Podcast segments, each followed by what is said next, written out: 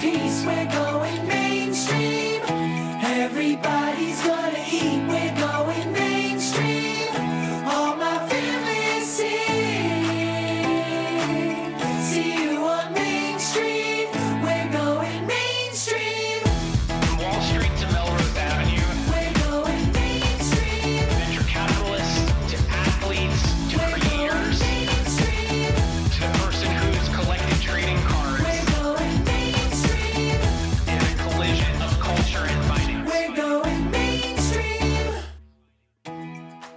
Welcome back to the Alt Goes Mainstream podcast. Today we talk with an executive who's leading the charge for private markets, Web3, and tokenization at one of the largest publicly traded financial services companies, FIS. FIS is one of the world's leading financial services companies. Over 95% of the world's banks work with FIS. Their asset management technology processes $40 trillion on an annual basis, and their products and services reach clients globally. In the alt space, they work with the majority of the world's private equity funds and alternative asset managers. FIS is a focused initiative on Web3 and digital assets. John Avery, today's guest, is responsible for that initiative. John's background spans both technology, where he was a developer in the 1990s, and financial markets, where he built capital markets software that was acquired by SunGard, which was then acquired by FIS. John believes in the infrastructure promise of blockchain technology and how it can create efficiencies in private markets. So we had a fascinating conversation as we delve into how digital assets can transform private markets. Thanks, John, for coming on the Alt Goes Mainstream podcast to share your wisdom and experiences. If you like this podcast, you can listen or read more about alts by subscribing at altgoesmainstream.substack.com.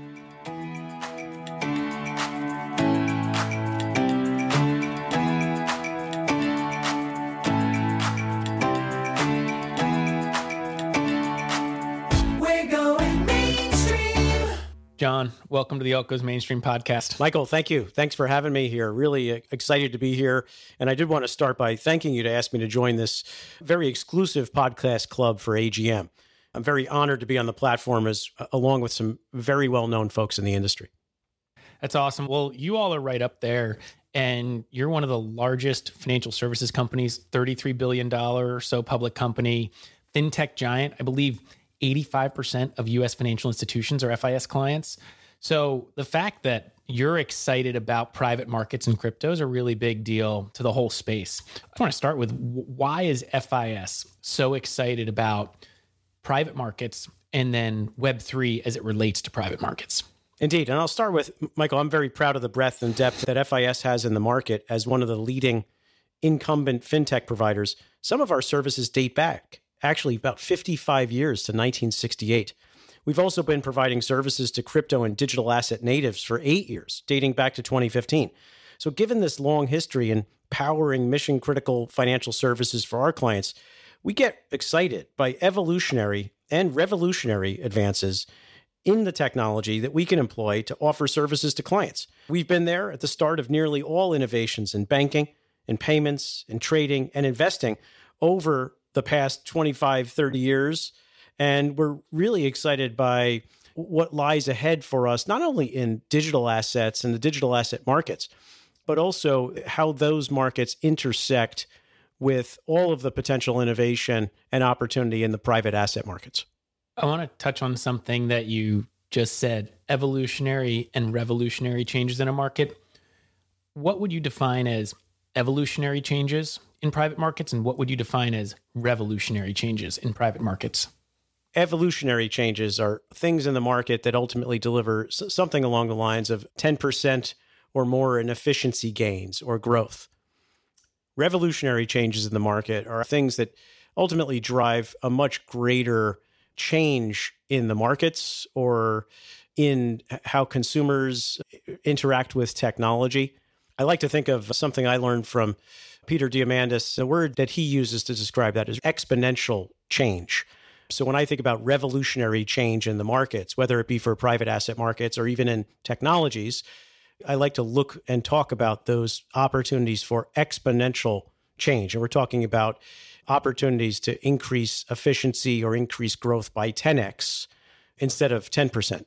How do you think about balancing both evolutionary and revolutionary change because you work with many of the largest financial institutions in the world.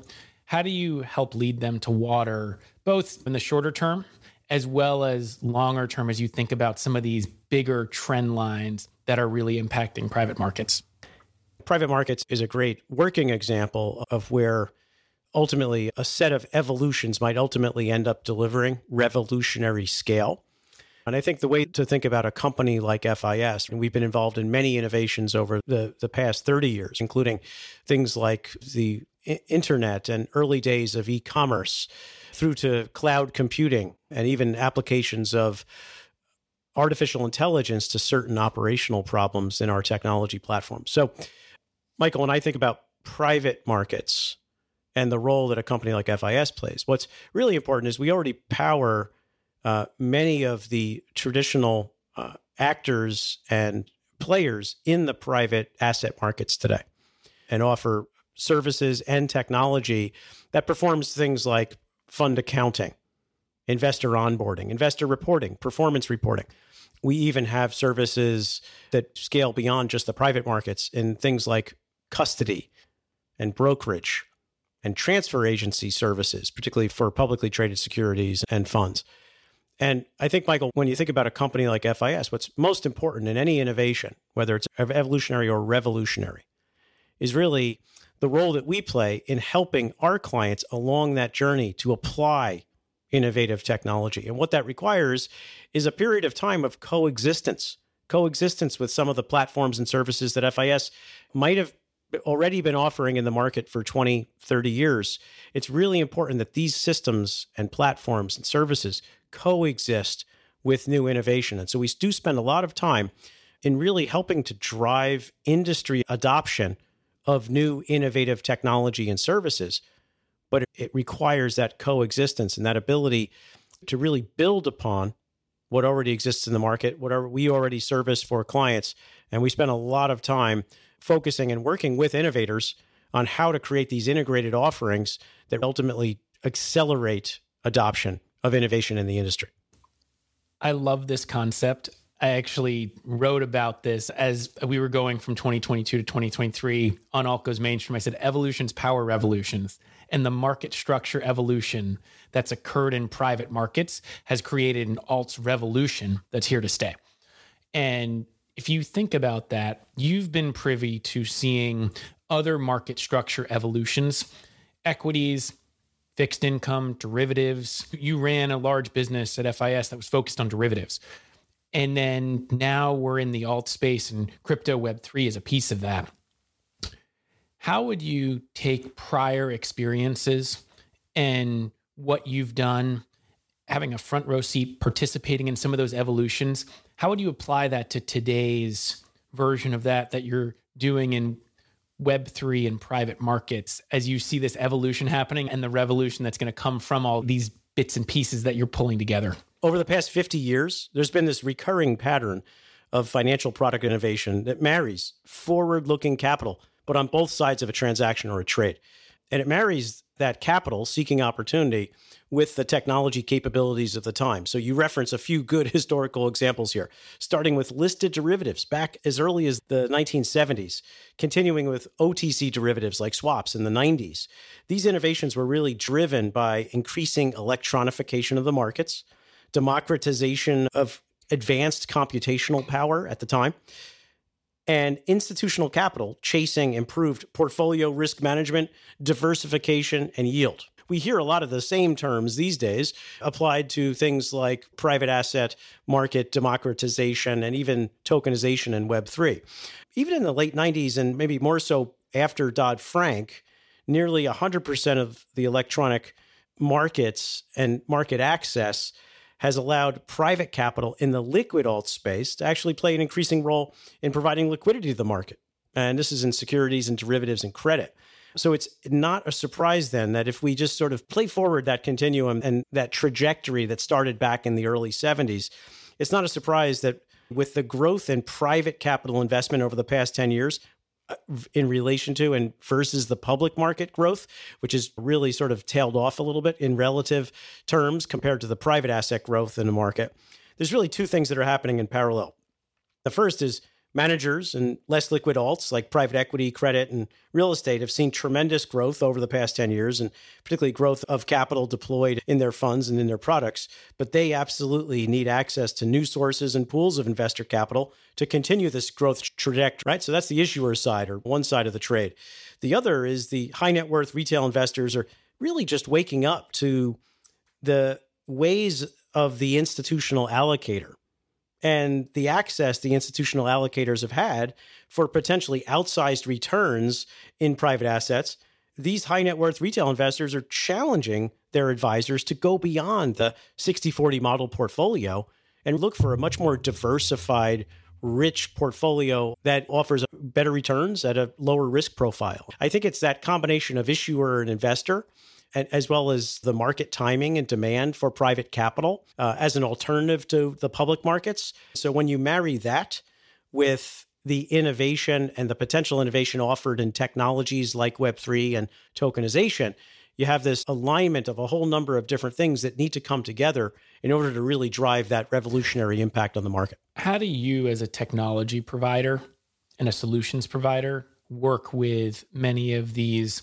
larger issuers to help them achieve the goals that you just talked about? One of the most important roles that FIS plays, particularly for the private asset issuers, and the role that we've played for many years as a trusted advisor in providing software and services to this particular sector of the industry is, I think, exemplified in the conversations we've had with these clients over the past three or four months.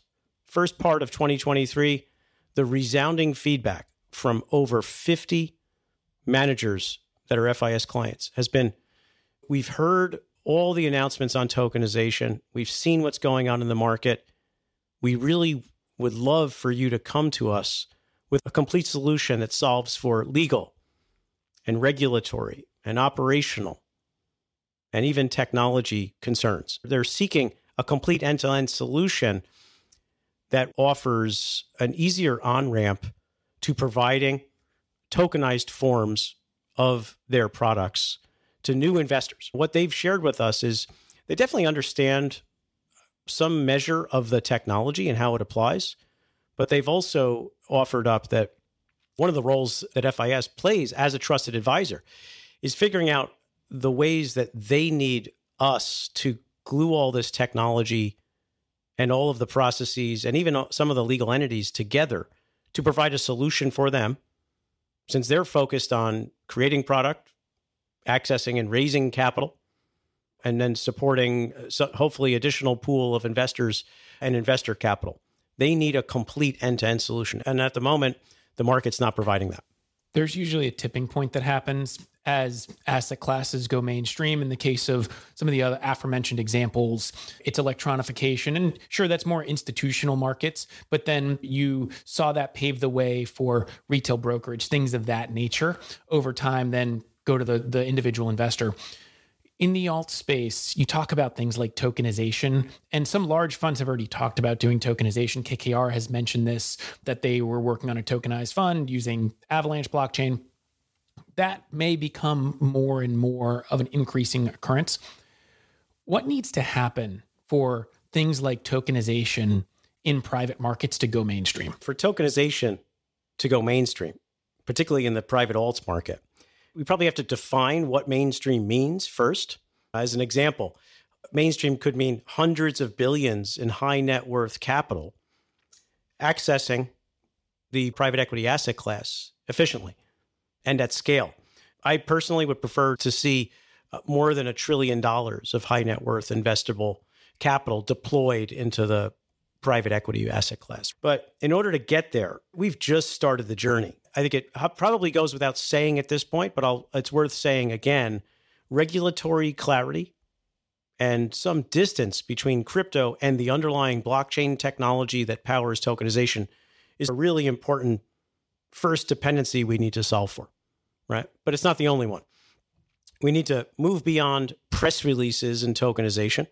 We need to move beyond closed single vendor solutions and single product offerings into more standards based issuance of assets and product and distribution. I noted earlier that we've spoken to many of our FIS clients and particularly the issuers and shared that uh, one of the biggest challenges they have too is really access to high net worth investors through the wealth advisor channel at scale.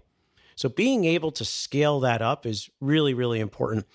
I also think to get to mainstream, we're going to have to end up seeing innovation in packaged product offerings. There, I'm thinking fund of funds or fund of tokens, product innovations that don't even necessarily exist yet in current form that will be easier for advisor managed wealth platforms to really offer private assets in investor portfolios at scale. On that point, what does the investor community have to do in order to be able to accept tokens, deal with the whole post investment or post trade process, custody of those tokens, the ability to trade or liquidate those tokens, the ability to hold them somewhere? How does that all work? Another great question. You're really talking about the end to end flow in tokenization. It's worth noting again, we're really talking in tokenization terms about applying new technology to existing regulated product in existing regulated flows and what that requires. So, what's required to make all of that happen from issuance through to distribution to custody and even secondary trading in the market? Well, what's required is it's not just about the technology. I think there's been a whole number of providers as well as examples where you can actually take an asset and put it on a blockchain, create a smart contract that represents that particular asset and allows investors to invest. But there is so much more innovation beyond just the technology itself. That's innovation in the regulation, innovation in policies and rules, innovation in how that technology ends up being employed as a new technology in and to support those existing regulated assets in those existing regulated rails. As you think about innovation, there's different waves of innovation. There are people who are first movers, there are people who come in second. In financial services, often no one wants to be first, which is fine. It's understandable because the risk with being first and being wrong is often too great. When you think about something like this, something that tokenization is innovative, what is the risk to not being a first mover? That's also a great question. And tokenization, in our view, it's going to take probably another five years to reach critical mass. And obviously, the numbers are big at the five year mark, as we've seen from a whole number of research papers in the industry that the industry's published even as recently as a week or two ago. But it is going to be quite a journey to get there. What's going to happen for this to go mainstream? What do you think the market needs to see on both the issuer side as well as the investor side when it comes to both sides getting comfortable with using tokenization from an end to end process? The first thing that's going to have to happen is we're going to have to have regulatory clarity between blockchain technology and some of the crypto assets that are built on top of that technology. At the moment, the debate and even some of the rulemaking and lawmaking and policy construction that's underway can get very complicated in defining and delineating the difference between a crypto asset and the underlying blockchain technology. In addition to the regulation and the regulatory clarity, it's going to be really important that firms invest time, effort, and energy, both on the issuance side through to distribution and investment and everything in between, in order to participate in early forms of tokenization offerings and services. And that could either be participating as an issuer, participating as an investor or an advisor uh, to investors. But ultimately, I think as we've seen with innovation time and time again, if you wait on the sidelines until that innovation has achieved mainstream success, it'll likely be too late for you to really participate and apply that technology and that innovation in a meaningful way to your existing business. A lot of the work that we're doing is with issuers, investors, advisors who are eager to explore but need the support of a firm like FIS who ultimately has a role to play from that issuance process all the way through to distribution right? I think that's important is that there there isn't a single firm that you can go to to support the end-to-end flows that ultimately clients will need in the industry. How would you delineate between crypto assets and blockchain technology? What's the difference and why is this so important? So most importantly is that crypto assets ultimately exist solely on the blockchain. 100%. And those are probably comparable to what you had historically referred to as bearer instruments or bearer bonds, for example, where your only certificate of ownership is ultimately some numbers on a blockchain database somewhere. Ultimately, when we look at the blockchain database technology, and I refer to it as database technology because I think it's important to put blockchain into the context of a whole number of innovations that have happened probably since the early 80s with the advent of the relational database in the 80s, internet technology and communications in the 90s, cloud computing in the 2010s. Blockchain, uh, really, as a technology, allows for, at least in the public blockchain space, allows for a database of financial ownership or non financial ownership, asset ownership, transactions between two asset owners or counterparties. It allows for that database and those transactions to be distributed across many different individual uh, computers, individuals providing that the infrastructure for that database, institutions providing for that infrastructure for that database, as well as for that database to exist beyond corporate or even sovereign boundaries, at least in the public blockchain example. And this is what makes it a little bit more challenging to regulate because blockchain has certain properties, at least public blockchain, that defy how current financial services and even technology uh, regulations and laws work today. You were recently in DC with policymakers discussing blockchain based technology. What would be most helpful for Web3, particularly as it relates to private markets from a regulatory perspective? Clarity and distance between the underlying blockchain technology applied as new rails for existing regulated assets is going to be imperative for Web3 adoption, particularly in tokenization. It's going to take a little bit longer to work through the pure 100% on chain crypto asset regulations than it will the blockchain focused technology support. And there's going to be ultimately a regional element to adoption as well, particularly in the regulatory space, because there's so many differing degrees of adoption and clarity and maturity in how digital asset regulation is being drafted around the world. What's going to be probably most helpful for Web3 from a regulatory perspective, really to drive adoption, is a simple stepwise approach to regulation in each jurisdiction that matters. And that stepwise approach is going to have to really provide clarity in steps or stages to avoid trying to boil the ocean with one size fits all regulatory policy that's going to just take years to get to. And I think that's the balance. And I've been impressed with at least what I've seen and heard from my time in DC is an awareness that there is a need to really try to break this down into manageable pieces of lawmaking that can ultimately then influence policy and then to ultimately bring all that together in something that ends up being comprehensive that covers all digital asset use cases. How do you see this unfolding from a practical perspective? It's going to take time, but if you could lay out what you think the game is going to look like, what are the first real world assets that are going to be tokenized and what does that process look like? The first real world assets to be tokenized at any meaningful scale are going to be private assets. Why is that? It's because uh, today, scale or the lack of scale and the inability to scale up to support a significant number of investors is sort of a factor that's impeding that ability to go and, and really take those private assets mainstream. And so, because private assets are slow and inefficient to scale, and public markets are already relatively efficient, scaling is going to be that critical factor that ultimately has to happen for democratized private capital access to high net worth investors around the world.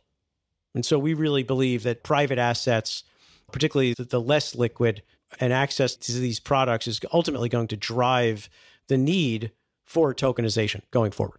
Is there a specific asset, whether it's private equity, venture?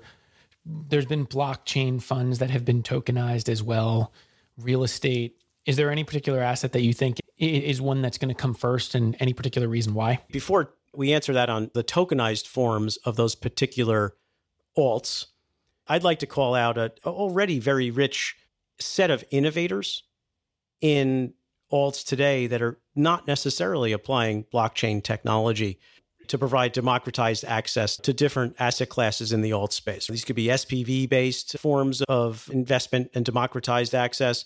These could be regional specific offerings or some combination thereof.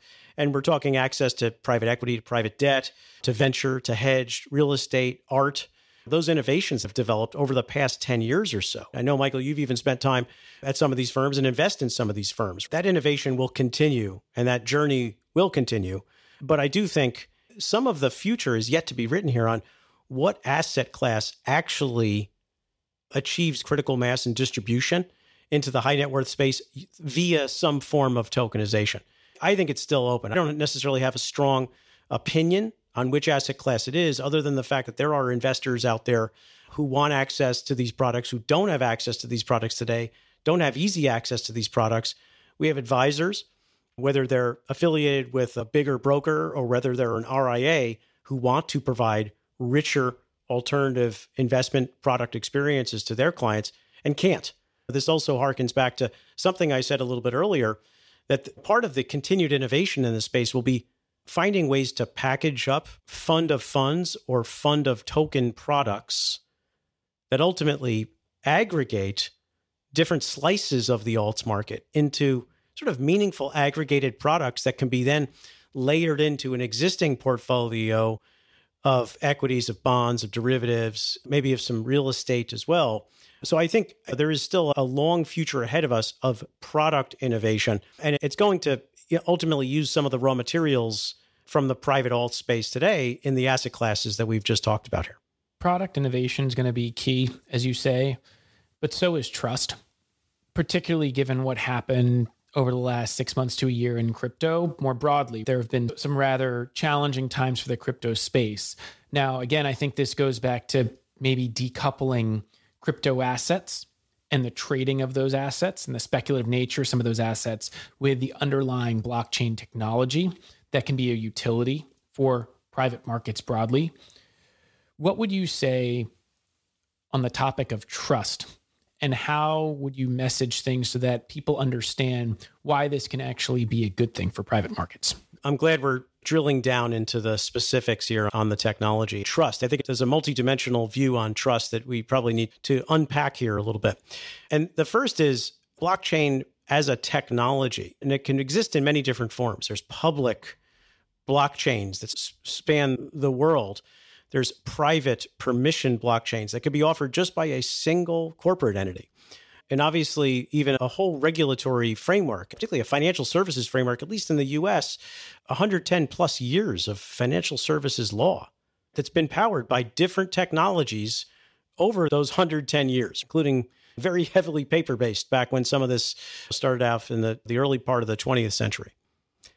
So, trust ultimately is going to come from not only what happens on the blockchain technology itself, but also what happens off chain. And this is a lot of the area of focus that FIS p- pays attention to here. And a lot of the work that we're doing and investing in in tokenization at the moment is how we plug our existing products and services into the different variations of tokenized flows out there in the market, whether they be in the US, in Europe, in the UK, in markets in APAC. What's most important for us to facilitate and drive adoption of a new technology innovation like blockchain in order to create trust in the clients that have entrusted FIS for many years by providing mission critical services to them. They trust FIS to support the integration with some of these innovative providers that are out there. It's in collaboration and integration with FIS and vendors like FIS that there will be enough trust or will have crossed a trust threshold. So clients are willing to support and experiment with different offerings. The most important thing that anyone can do in this space, particularly in 2023 and 2024, is to start the process, go down the path of tokenization. And what that means is putting an asset on chain as an issuer. I mean, getting that first high net worth investor at some advisor managed wealth broker, being able to demonstrate that you can take a asset, get it on the blockchain, have an investor invest in it, and then ultimately have all of that flow integrated with all of the systems, processes, tools, and people that support those existing non blockchain flows today. That's the work that we really need to do as an industry in 2023 and 2024. In more traditional asset classes, we've seen industry consortiums. We've seen working groups of many of the largest firms, whether they be buy side, sell side, particularly when it comes to trading, come together to try to do things like that. Have you seen the same thing happen in alts where many of the largest players are coming together in industry groups or in consortiums to try to move this space forward? I think we need to see more in this space, to be honest, Michael. You know, we we've had access and have really engaged with most of the innovators in the Web3 space, as an example, in tokenization. And they've really sought out FIS because of our experience in the private asset markets, servicing the issuers today. They've sought out FIS because of our access to clients like the wealth advisors that they're targeting and seeking access to at scale. We've had some experience in other asset classes and in the electronification of the markets overall, where standards have been critical to drive adoption at scale. I think about things like the FIX protocol or things like the innovations that ISDA has created for OTC derivatives, right? Whether in contract standards or templates, or even in data transfer standards like the FPML or financial product markup language. I think what's really important going forward is creating the appropriate structure of consortia to facilitate adoption. And that could be different groups that come from the same uh, company type. I'm referring to there, let's say, a number of fund admins coming together to create some standard that ultimately drives economies of scale for the fund administration community, particularly in how they take advantage of and apply tokenization to their needs to scale their business. Or uh, groups of issuers and managers to come together and create some mutualized standards that ultimately reduce the cost and risk of every one of them trying to adopt this technology and innovation by themselves. I'll call it a more group by group approach. The second approach that we've seen, you know, success with, at least in other asset classes, is when you have an end to end sort of set of constituents for a particular transaction flow, all come together to create a standards body or to create a standard process or come together to try to produce a result for the industry. I've seen this particularly in the US securities market, where you have very active bodies like SIFMA who support both buy side and sell side participants, um, as well as the service providers who support them. We've seen this as well with industry bodies and listed derivatives like the FIA, where for futures, options, and even cleared swaps, industry adoption of change has been more efficient because of the role that these neutral independent industry bodies play in fostering and facilitating standards. Now, I do think there's more work to do in alts. Historically, what we've seen in alts is it hasn't necessarily been as transparent or open or accessible as the public markets. And so the standards bodies aren't necessarily as mature as what we've seen in public market standard adoption. And I think it's worth noting that's part of the reason why the public markets are so efficient. Obviously, a greater scale of disclosure, transparency, and efficiency.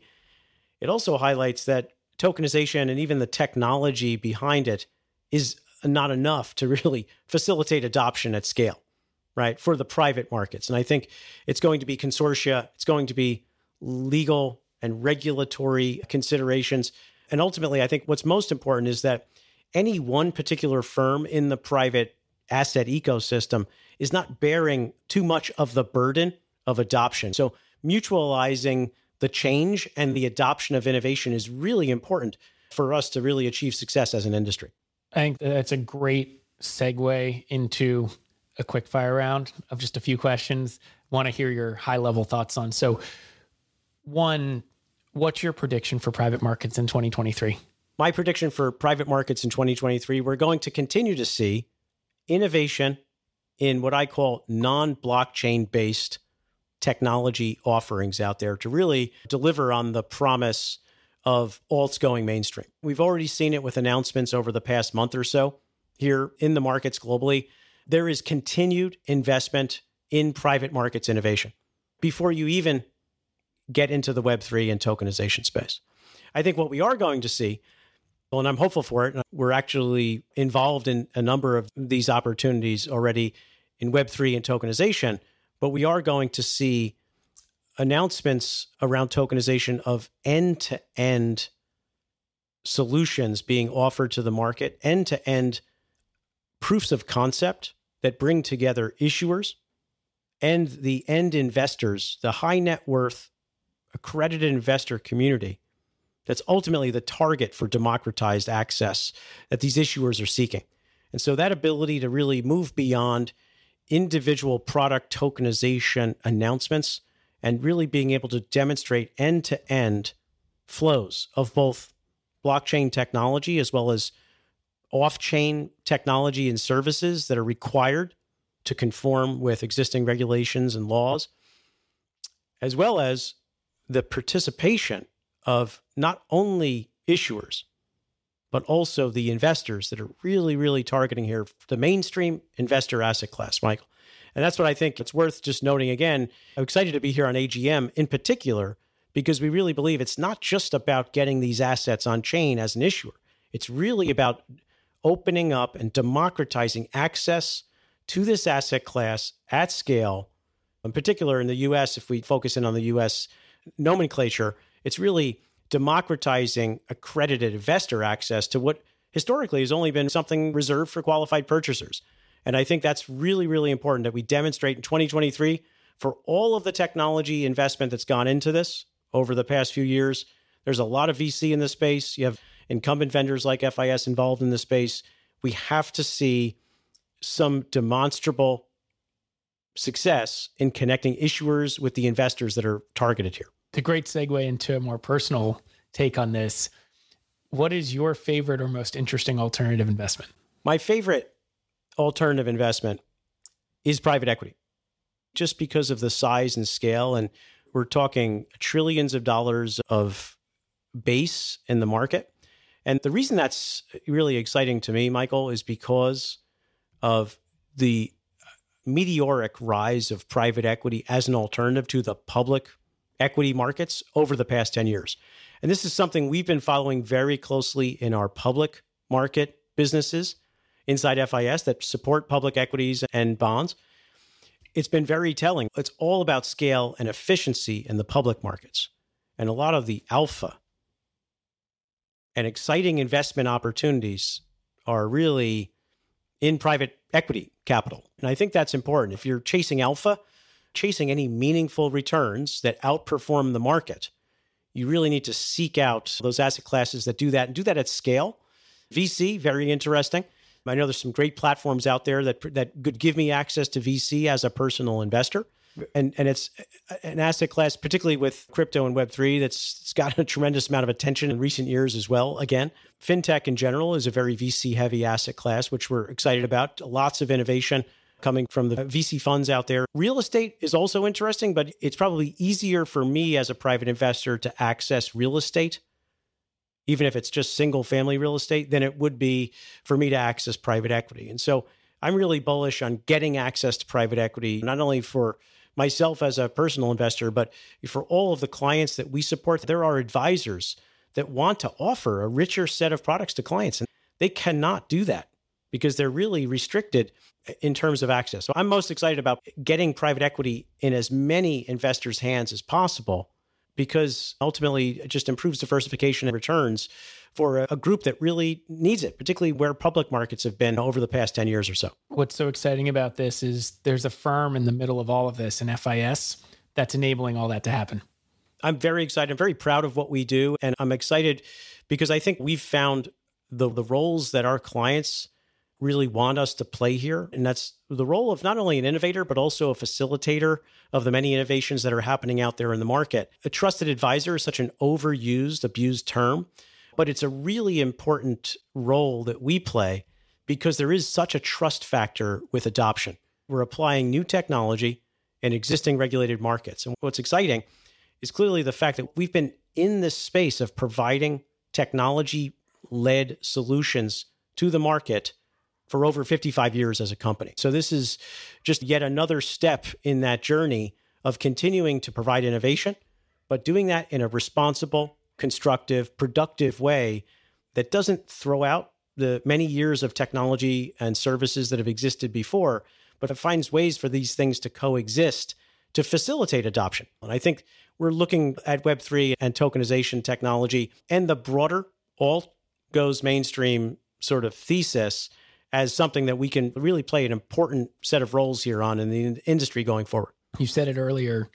We go from evolutions to revolutions. And I think that's a great way to tie this all together and wrap this up because you are enabling these evolutionary processes to happen as you've done, like you said, in other markets.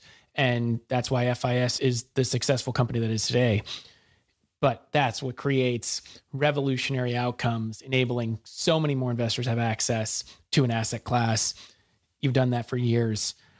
I don't think it'll be a surprise when we see it happen again. So, John, thanks so much for coming on the Alt Goes Mainstream podcast to share your views, to share all the work that FIS is doing in private markets that's innovative and exciting. So, thanks so much for coming on. Pleasure to have you. Michael, thank you once again for the opportunity to share with not only your audience, but I also hope spread the word and message on just how important the AGM thesis is. And I really think you're doing a, a tremendous job in being able to get that message out there and get the many different views and perspectives that everyone needs to understand, really, in order to drive and facilitate this journey that we're all on here to take alts mainstream. Well, let's make alts go mainstream. Thanks a lot, John. See you soon. Thanks, Michael. Thanks for listening to this episode of Alt Goes Mainstream. I hope you enjoyed it. You can find more episodes of the podcast at any of your favorite podcast sites, and you can read more about alts at my Substack, altgoesmainstream.substack.com, and follow me on Twitter at, at Michael Sidgmore and at GoesAlt. Thanks a lot and have a great day.